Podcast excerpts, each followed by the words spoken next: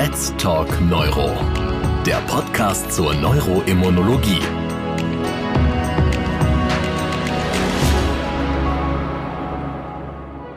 Liebe Kolleginnen, liebe Kollegen, ich begrüße Sie ganz herzlich zu unserem Podcast Let's Talk Neuro ein neuroimmunologischer Podcast. Mein Name ist Professor Martin Grond. Ich bin Chefarzt der Klinik für Neurologie am Kreisklinikum in Siegen.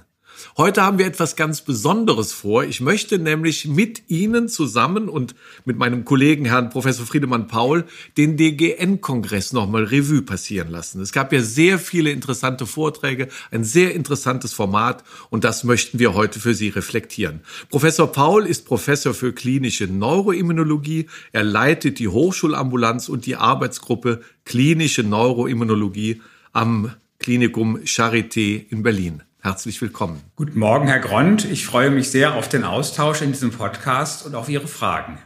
Ja, der DGN-Kongress war ja etwas Besonderes. Wir mussten ein sogenanntes Online-Plus-Format wählen. Online-Plus-Format heißt, die Referenten waren vor Ort. Das war mir auch ein besonderer Wunsch, denn immer diese eingespielten Vorträge aus dem Wohn- und Schlafzimmer der Referenten gefiel mir nie so ganz. Und deswegen haben wir beschlossen, die Referenten vor Ort zu haben. Wir hatten 55 Vorträge vor Ort. Wir haben dann noch produziert, das dann allerdings äh, von außen Webcasts und das waren 175. Und wir produzieren auch noch sogenannte E-Learnings. Das heißt, Sie können mehr als 20 Vorträge mit Fragen dann auch noch zu Hause machen und bekommen dafür CME-Punkte. Also ein großes Angebot Wer live dabei war, konnte drei Kanäle wählen. Das war einmal die Fortbildungsakademie, die ich ja leite. Sehr schöne Vorträge dieses Jahr wieder dabei. Dann das wissenschaftliche Programm und dann die Symposien der Industrie. Es waren insgesamt 6700 Teilnehmer dabei. In Spitzenzeiten hatten wir 2600 Zuhörer bzw. Zuhörerinnen und Zuschauer. Das ist etwas, was im Live-Kongress nie erreichen. Aber natürlich sehen wir alle die Einschränkungen dieses Formats. Man trifft sich nicht mehr, man ist nicht mehr so interaktiv, man tauscht sich einfach nicht mehr so aus. Man macht das dann alles in seiner Freizeit, wo man sonst zum Kongress fährt, muss man noch arbeiten hier und nebenbei den Kongress abarbeiten. Also es gibt schon viele Pro und Cons, aber insgesamt hat mir der Kongress gefallen. Wie ist es Ihnen gegangen, Herr Paul?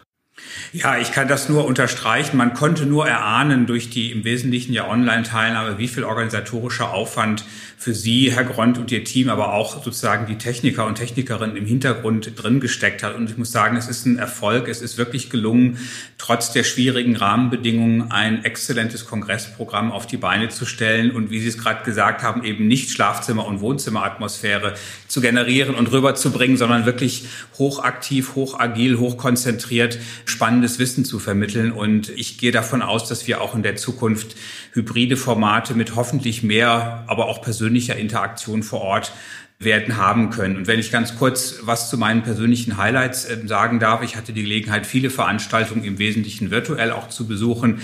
Ich ähm, habe das Präsidentensymposium als sehr ja, stimulierend wahrgenommen, vor allem auch die Vorträge von Herrn Borghammer aus Aarhus in Dänemark, äh, die Sichtweise auf die Parkinson-Erkrankung mit diesem Konzept Brain First äh, versus Body First, also der Vorstellung, dass äh, bei einem Teil der Fälle die Erkrankung im Körper, letztlich auch im Darm möglicherweise beginnt, was so ein bisschen auch auf die Relevanz von Umweltfaktoren, vielleicht auch Ernährungsgewohnheiten für diese Erkrankung hinweist. Das fand ich sehr, sehr spannend.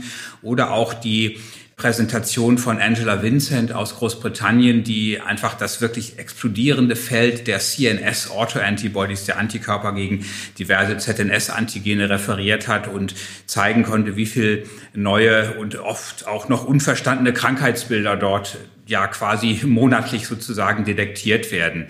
Was ich auch sehr, sehr gelungen fand, ist die große Rolle, die den jungen Neurologen ja schon seit Jahren, aber auch dieses Jahr besonders äh, zugekommen ist, vor allem auch mit dem äh, Symposium über Digitalisierung und Telemedizin.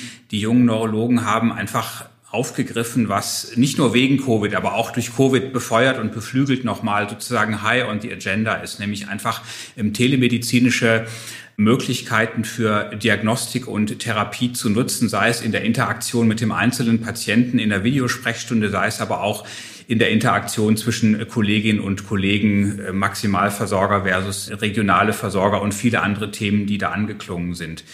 Ich könnte noch ganz viel sagen. Wir haben begrenzt Zeit. Vielleicht eine letzte Bemerkung noch dazu, Herr Grond, bevor ich wieder an Sie zurückgebe.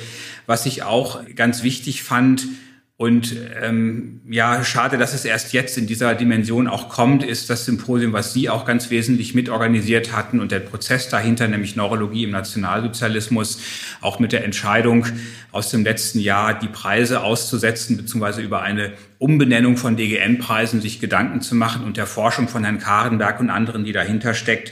Das war längst überfällig. Ein bisschen bedauerlich, dass es so spät kommt, aber besser jetzt als gar nicht. Und dafür auch nochmal ein ganz persönlicher Dank von mir an Sie und das Team, dass das wesentlich vorangetrieben hat. Und damit erstmal zurück an Sie.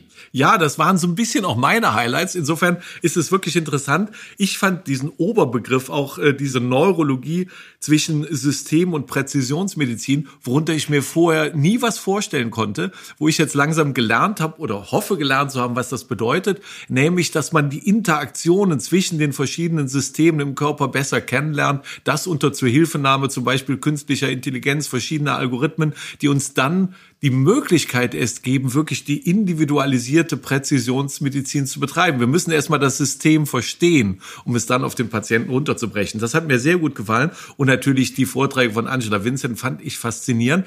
Was ich nicht wusste bis zu dem Zeitpunkt, ich bin jetzt auch so ein bisschen Kompliment getriggert, das spielte für mich vorher keine Rolle. Ihre Anmerkung dazu, dass eben auch bei diesen Autoantikörper vermittelnden Enzephalopathien das Komplementsystem nachher eine große Rolle spielt. Das war für mich völlig neu. Ich werde hier noch langsam zum Komplementspezialisten.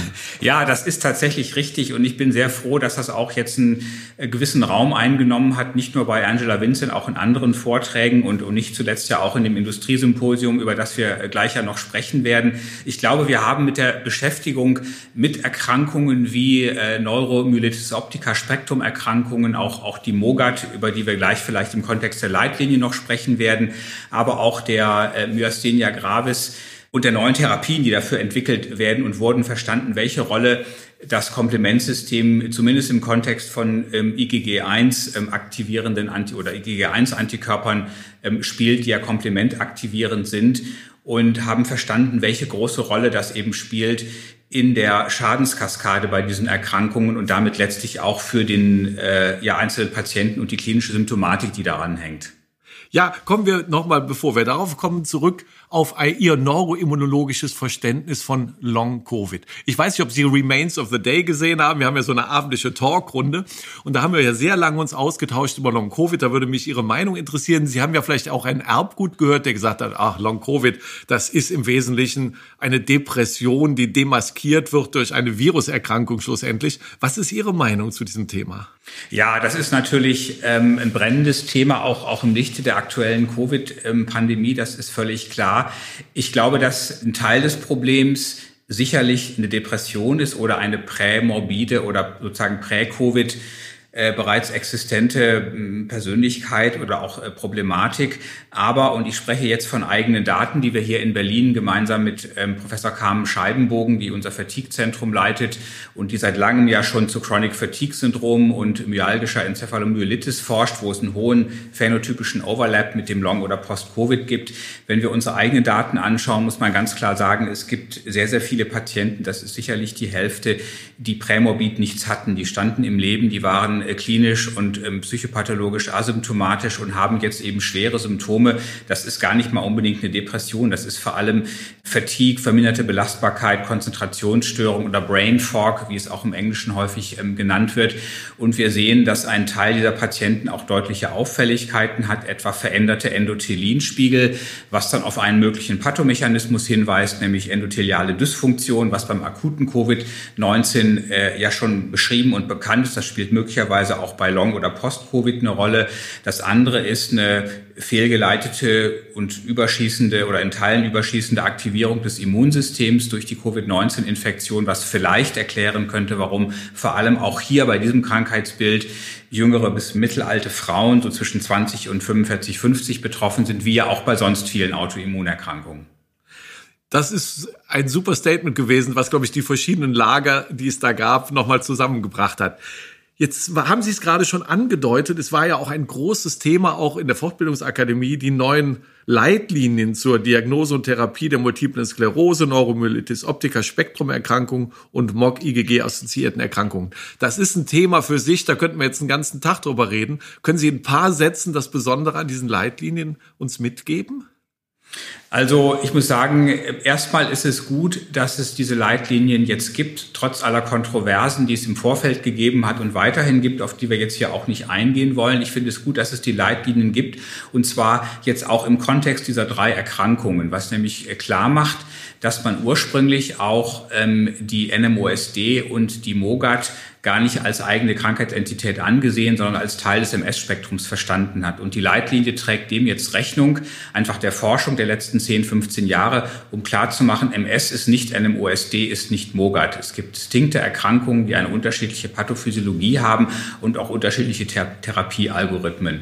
Das ist der eine Punkt. Der zweite Punkt ist, die ähm, Involvierung auch von Patientinnen und Patienten und, und eben ja, Patientenorganisationen wie der DMSG, dass man auch versucht hat, die Patientenperspektive auf diese Erkrankung mit einfließen zu lassen.